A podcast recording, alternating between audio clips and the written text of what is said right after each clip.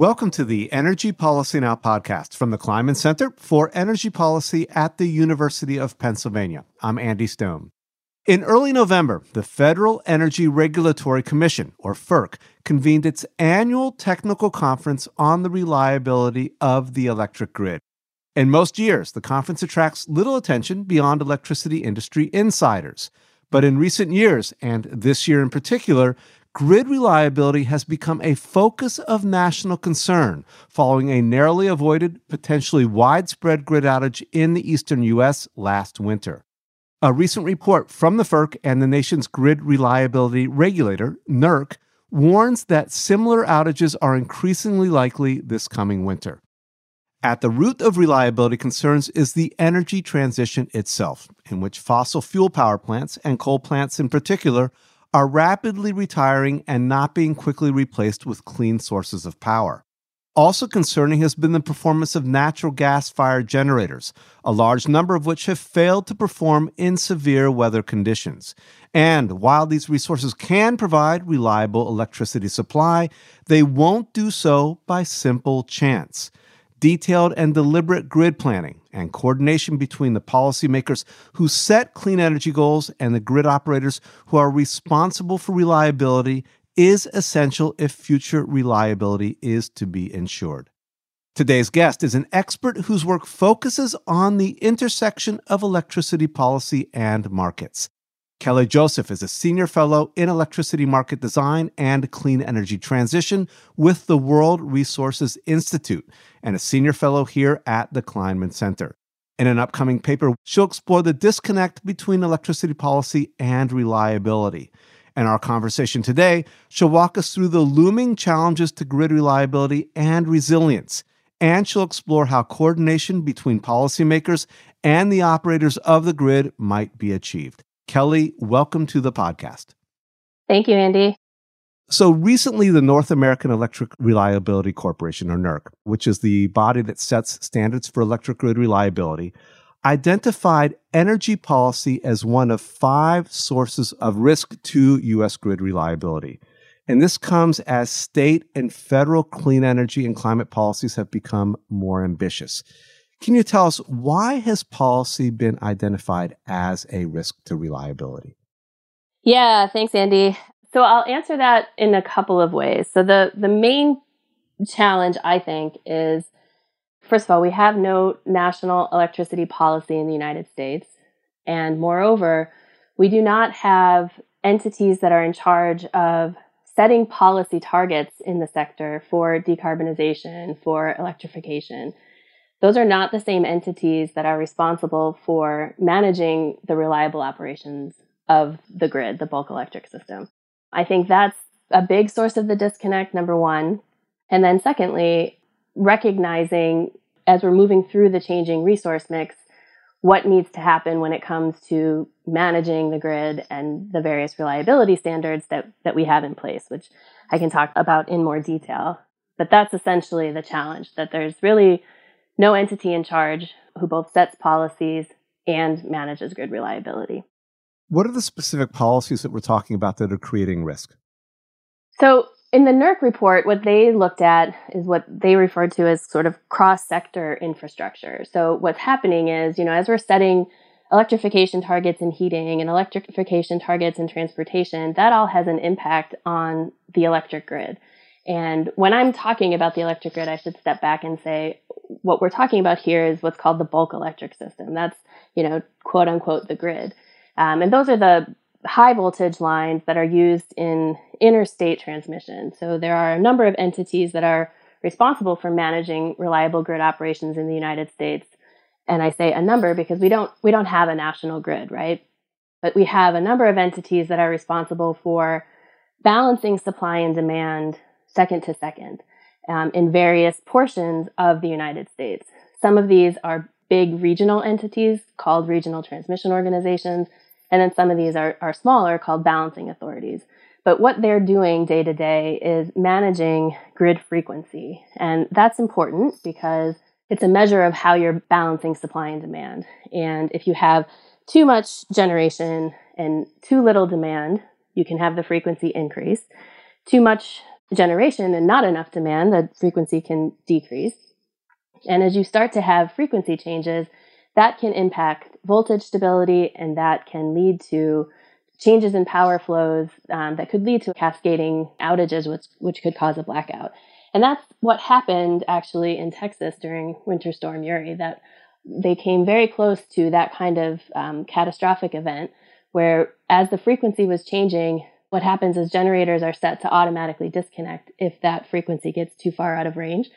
So they were seeing that in Texas. You, were, you had generators that you know, because of the winter conditions, they didn't have fuel supply or they weren't properly winterized. They were experiencing outages. And as they were experiencing outages, the frequency was changing and then others started to, to start to disconnect automatically. And what the grid operators had to do in order to maintain that supply demand balance and avoid a catastrophic blackout, they actually had to shed load in response to that. So that's a, a big part of what's happening on the bulk electric system on the grid the second to second balancing of supply and demand. And to do that, the North American Electric Reliability Corporation, which you mentioned, which was set up after the 2005 Northeast blackout, they set mandatory and enforceable reliability standards that all grid operators have to adhere to in real time operations. So that's things like managing to contingencies, right? So rather than just the power that's flowing across a transmission line, just managing to a single line, they're actually managing to the what's called a, a, contingency. So as if a generator was already out or as if a transmission line already went out, so that they can manage the instantaneous change in power flows um, should there be unexpected outages. And you know, as we go forward, making sure that grid operators have access to the kinds of resources that enable them to meet these mandatory and enforceable reliability standards becomes more challenging, but we have to make sure that that's something that's maintained throughout the transition. Well, there's an important point here and a question. So, so obviously, frequency has always been an issue with the grid. Have to maintain it at 60 hertz so that everything operates correctly.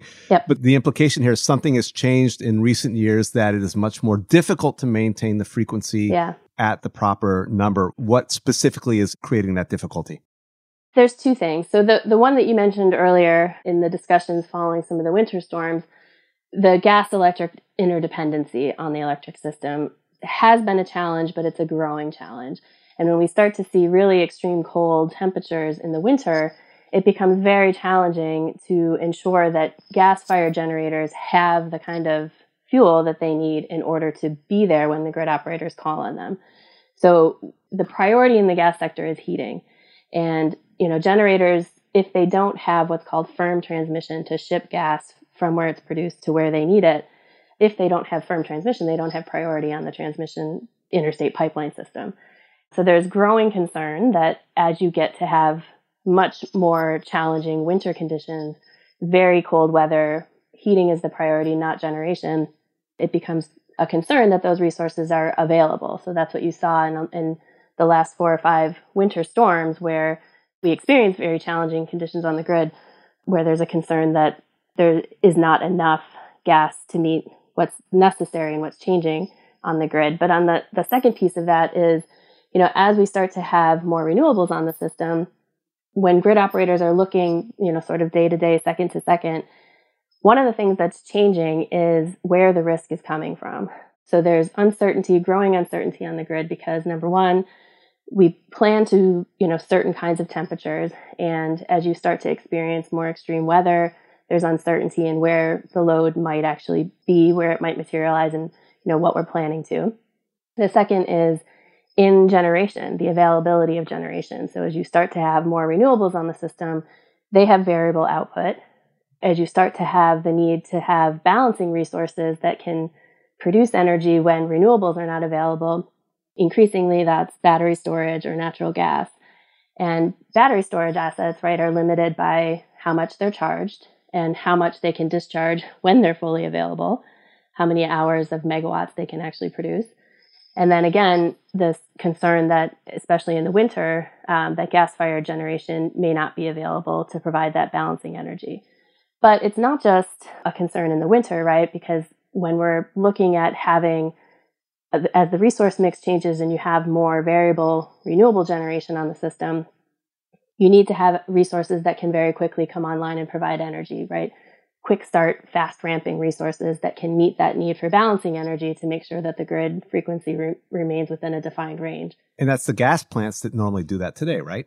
It's gas and increasingly batteries, mm-hmm. and making sure that the gas production, the gas transportation, and the gas distribution system is capable of producing gas very quickly and able to, you know, provide the fuel resource that gas-fired generators need is a challenge year round, and that's exacerbated in the winter.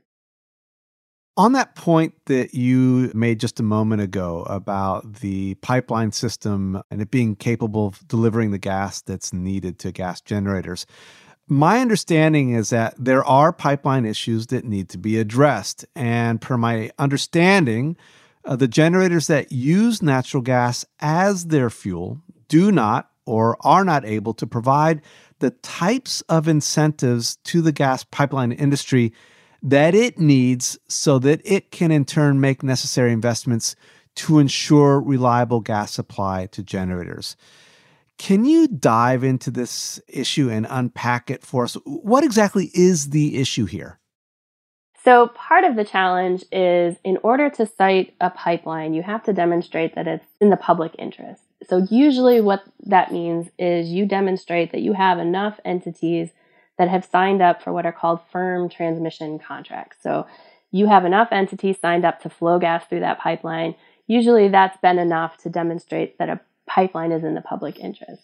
What generators are supposed to be doing, or what we would like them to be doing, is procuring the kinds of firm transportation contracts that are needed to demonstrate the need for a pipeline. They do that to some capacity, but generally not for the full amount that they need to power their plant. And that's because for a long time, we've had, you know, most of electricity demand is in the summer, and most of the heating demand for which pipelines are generally built is in the winter. And when it's like that, you can have, you know, excess capacity on the pipeline and excess natural gas production. So in the summer, generators are able to not have to buy complete firm transportation contracts to meet their full output, but they can buy gas bundled with some transportation capacity in a secondary market. And that works when it's summer. When it gets into the winter, that becomes more challenging. And that's what we start to see is that the priority on the gas system is for heating. And if generators don't have the right kind of contract, they may not have access to gas when they need it. But what we saw in the last storm, last winter, was that the issue is not even if you have firm transportation on the pipeline, because even entities that had that kind of transmission capacity were having their gas contracts curtailed. And that's because there were production challenges at the wellhead and, you know, with issues with insufficient winterization and freezing temperatures, there was just not gas available, not even for heating customers. And going forward, this is a big challenge because the expectation, whereas before most electric systems had been summer peaking, as we move forward through the transition, the expectation is that a lot of these electric systems are going to start to become winter peaking systems. So when you already have these gas challenges, they're going to potentially be exacerbated if we don't start thinking about again, what is necessary throughout the transition. So, what we need today to provide the kinds of reliability services that are needed for grid operators to manage the bulk electric system reliably, and then what's going to be needed throughout the transition and into the future, what could actually replace some of these potentially, you know, gas assets that are needed as the system continues to be winter peaking.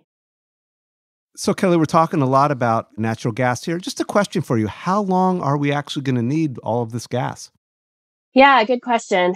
I think the piece we need to recognize is that in a grid made up of mostly renewable technologies, we definitely need resources that can provide balancing energy that and this is where the energy adequacy concerns come in with gas, right? Making sure that they have the fuel they need at the time they need it the expectation is that we'll start to see a lot more batteries, but unless and until we have batteries at scale, commercial, sufficient to fully replace or or really replace, you know, the gas that's currently providing those services. Another expectation is maybe we'll have some load shifting, right? We can move load around during the day compatible with when we can store the energy or when, you know, batteries may or may not be available. But over the longer term, even with having sufficient renewables that potentially can provide some of these reliability services, I should also add that NERC is looking at the ancillary services and other types of grid reliability services that renewable resources can provide. The timing that FERC has set for them to figure that out is in the early 2030s. Um, so, you know, over time, we'll start to see renewables provide some of these services. The expectation is we'll have sufficient batteries that start to come on and potentially even some load shifting. But to get to the point where we fully can replace gas, we really need some kind of new technology. So whether that's hydrogen, whether that's some kind of longer duration storage, perhaps even, you know, geothermal or other types of technologies that can come in and replace that, there's still a need for a balancing resource because again, we need to make sure that we always have energy that is ready to go when when we need it, you know, uh, making sure that the grid is reliable over time, even as these technologies come on and even as gas usage declines, the challenge is going to be that we still need the full production for that gas, right? So we still need gas to be produced. We still need sufficient pipeline capacity to transport that gas and delivery infrastructure to, to enable gas generators to get it. So even over time, as, as it declines, we still need a robust system to make sure that it's there for those smaller percentages of times that we do need it. So let's go back to our initial topic, which is the focus on the policymakers. So, policy, as NERC has identified, poses a risk to grid reliability. And there was a telling comment made by FERC Chairman Willie Phillips during FERC's reliability conference uh, earlier this month. And in that session, Phillips said that there is, and I'm quoting here, a need to demystify reliability, end quote, for state regulators does this imply that regulators fundamentally don't understand or maybe don't adequately consider the reliability issues that you've just been pointing out? Well, I think it goes back to sort of what I said from the beginning, right? First of all, we don't have a national electricity policy. We have a lot of states that are setting their own targets, setting their own decarbonization goals. We do have you know, United States defined nationally determined contribution under the Paris Agreement, but those are targets. Those aren't necessarily codified and defined. We have the IRA, which is setting a number of incentives, and possibly have the EPA putting proposed emission standards in the electricity sector and the power sector. But we don't have a connection between all of those policy targets and the grid reliability entities. So there's no communication, right, between anyone setting policy targets and policy goals and the reliability coordinators, whether it's these regional transmission organizations, the RTOs, or balancing authorities throughout the country. So there's a mismatch between understanding what kinds of resources are coming online and what's necessary to ensure that grid operators have access to the kinds of resources that enable them to meet these mandatory and enforceable reliability standards to keep the lights on. This makes me think about something, another issue that's coming up, and that's at a fundamental level, the framework for the way that we think about reliability in the context of the grid is changing. Now, traditionally, grid operators looked at a metric which is called the reserve margin uh, to determine if they had enough generating capacity to meet demand. Yet, at the recent FERC reliability conference, James Robb, who is NERC's president, stated, and here's another quote for you. He said, The notion of reserve margin is an increasingly antiquated notion. What is the reserve margin, and why does the reliability regulator think that it's out of date? yeah, okay. So when we think about meeting load on the electric system and think about maintaining reliability, there's two aspects of that. So the first is what's called resource adequacy.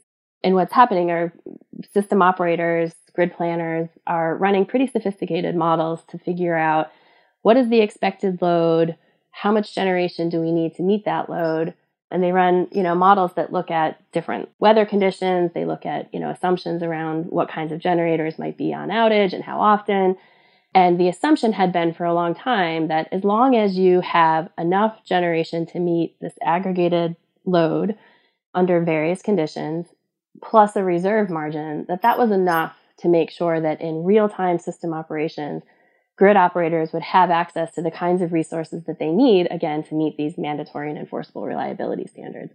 And I think when you had a grid that was made up of mostly fossil resources, that mostly worked because they're basically similar enough, dispatchable enough that you know, if something happened in real time system operations, you could be sure to dispatch another asset as long as they had fuel available to, you know, provide needed grid reliability services, whether that's balancing, frequency, voltage, inertia, etc. Going forward, as you start to bring on these different types of generation resources, when you have generation output that is more variable from renewables, generation output that is energy limited from storage assets, or generation output that is fuel limited by natural gas assets, there's uncertainty not just in you know where the load is going to go and where the weather might might take you, but there's also uncertainty in generator output. So when grid operators you know are looking to make sure that they can balance supply and demand every second to second, making sure that you have the right mix of resources available to them becomes more challenging. And just planning to a reserve margin, just making sure that you have what you need to meet load plus a little bit more, no longer sufficient. So you have to take into account that you have weather uncertainty in load in addition to uncertainty in generator output. And so we're making some changes to how we do resource adequacy modeling um, under the assumption that that should be enough, again, to make sure that grid operators can meet operating reliability. Um, but I'm not sure that even those changes are always going to be enough. That there's still going to be a challenge in real time operations, making sure that you know we've coordinated planning between the gas and electric system, we've coordinated policy between the resources that are coming on and the resources that are exiting in response to policy targets, and making sure that we still not only meet policy targets but make sure that grid operators have access to resources that both meet you know balancing needs and enable them to meet operating reserve requirements in real time grid operations.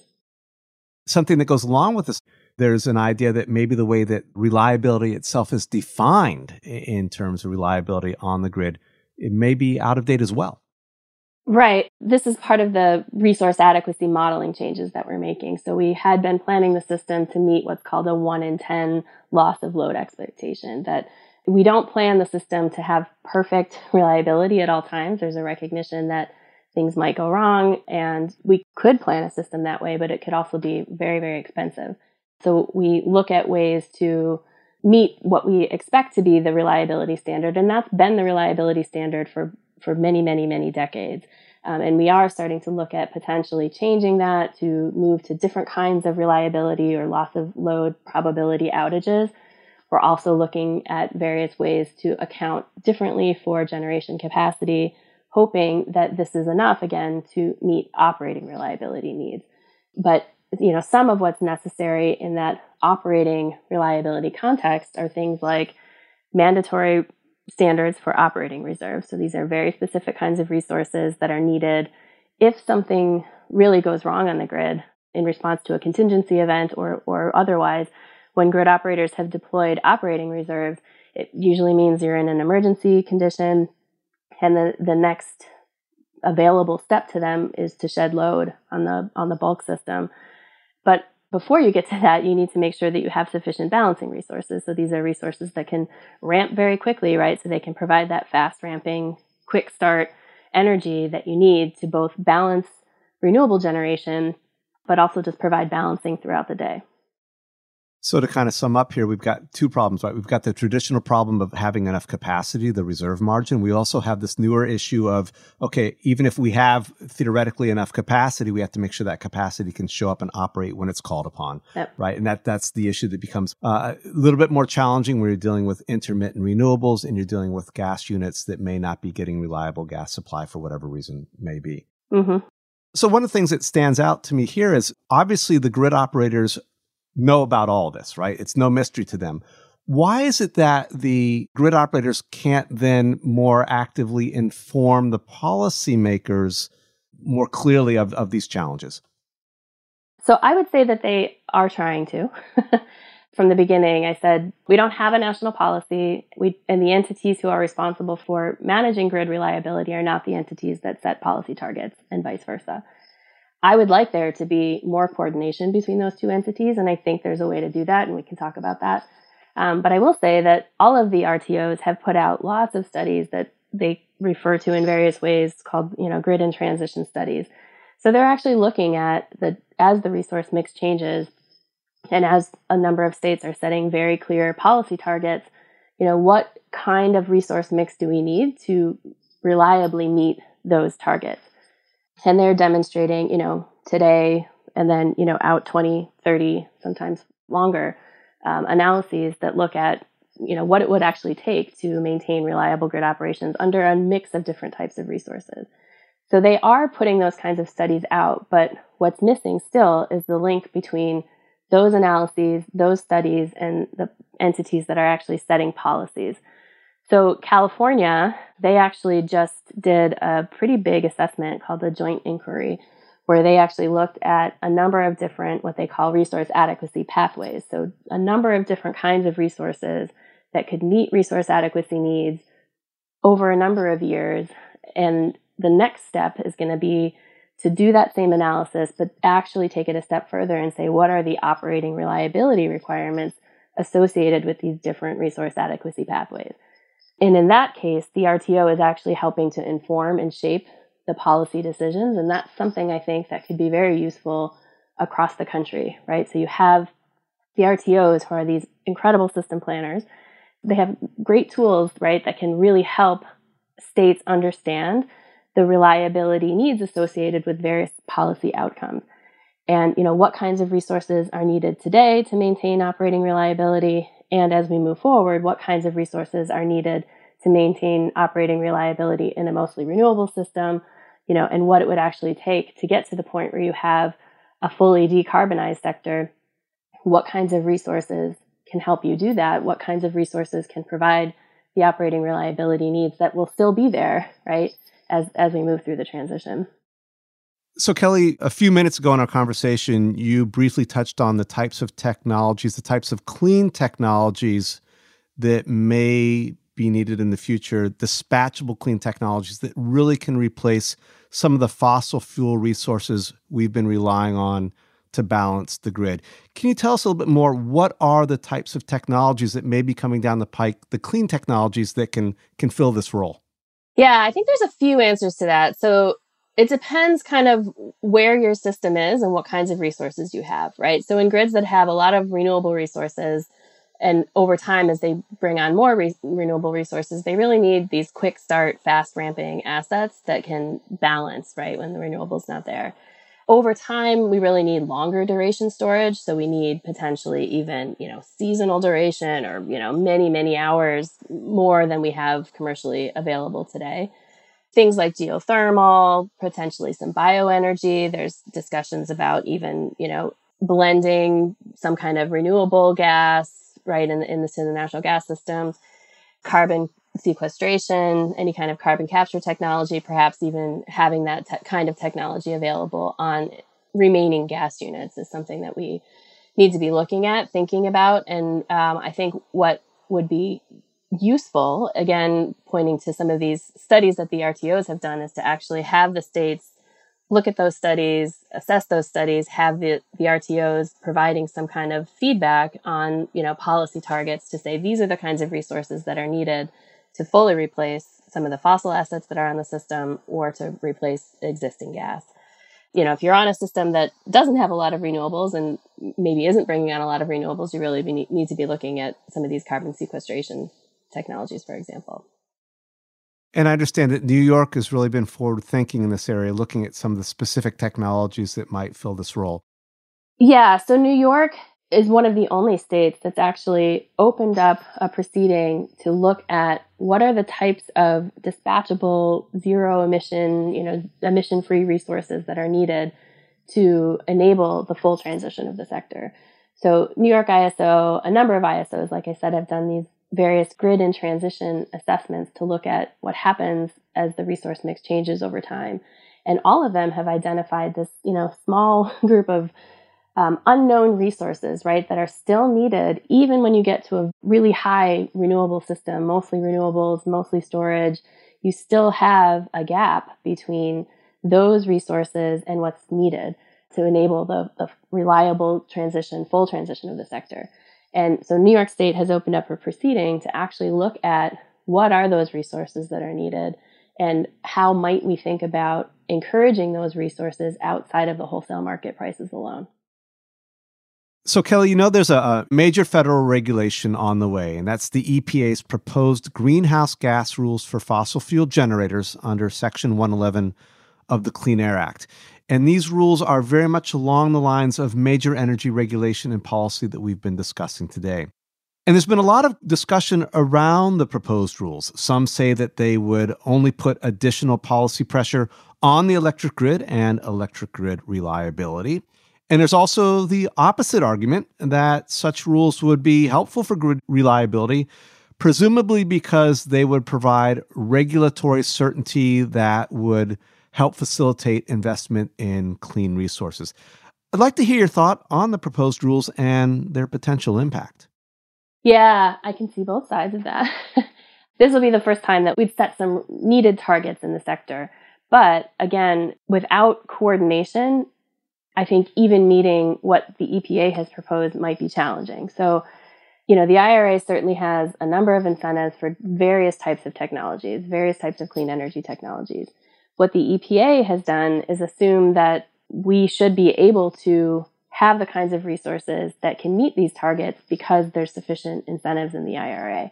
And, you know, grid operators like ERCOT, SPP, MISO, and PJM filed comments to say, you know, we have concerns about the timing of the assumptions in here, that the assumption is that some of these resources like carbon capture sequestration, hydrogen, et cetera, will be available in order to meet the time frame put out in the in these proposed rules.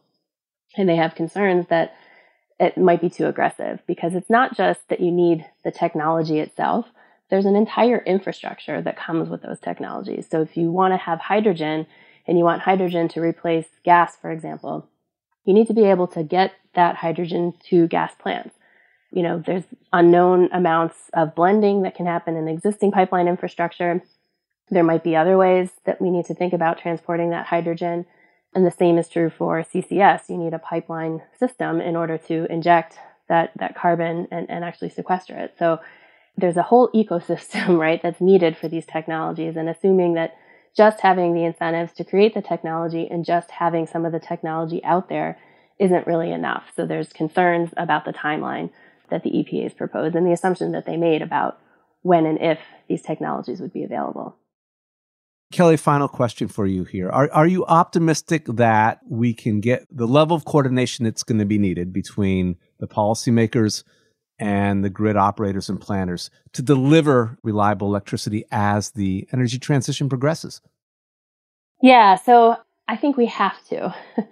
One of the things that I would like people to understand is that the reliable transition of the electric grid is a moonshot mission. This is a very challenging, very complex effort, and getting it right in electricity really matters for any kind of decarbonization targets that we have whether that's for transportation, heating, etc. And we need to have some mechanism in place where we have states who are setting policy targets and the RTOs or balancing authorities who are responsible for maintaining grid reliability. There has to be a coordination mechanism somewhere in there. We have attempted to rely on markets to do that in some places, not in all places in places where we've tried to do that, we've never really been able to rely on prices alone to meet reliability targets or to make sure that we have sufficient operating reserves.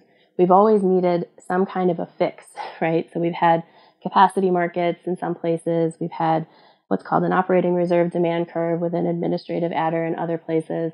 But these fixes are there because we have to meet reliability targets and we have to meet mandatory and enforceable reliability standards. And one of the things that I'd like to see us do moving forward is recognize that bulk electric system reliability is a public good and that managing the reliable transition of the electric sector is a must, right? We, we, we have to get this right. And I think there are ways to do that. Um, we have institutions that have incredible system planning capability, like the RTOs. And if we can use that system planning capability to help inform policy I think that would be fantastic moving forward. So we have a number of states, whether they are integrated resource planning and state-led, you know, resource setting, or whether these are deregulated states. But if they're within an organized market, within an RTO, their individual decisions have a broader impact.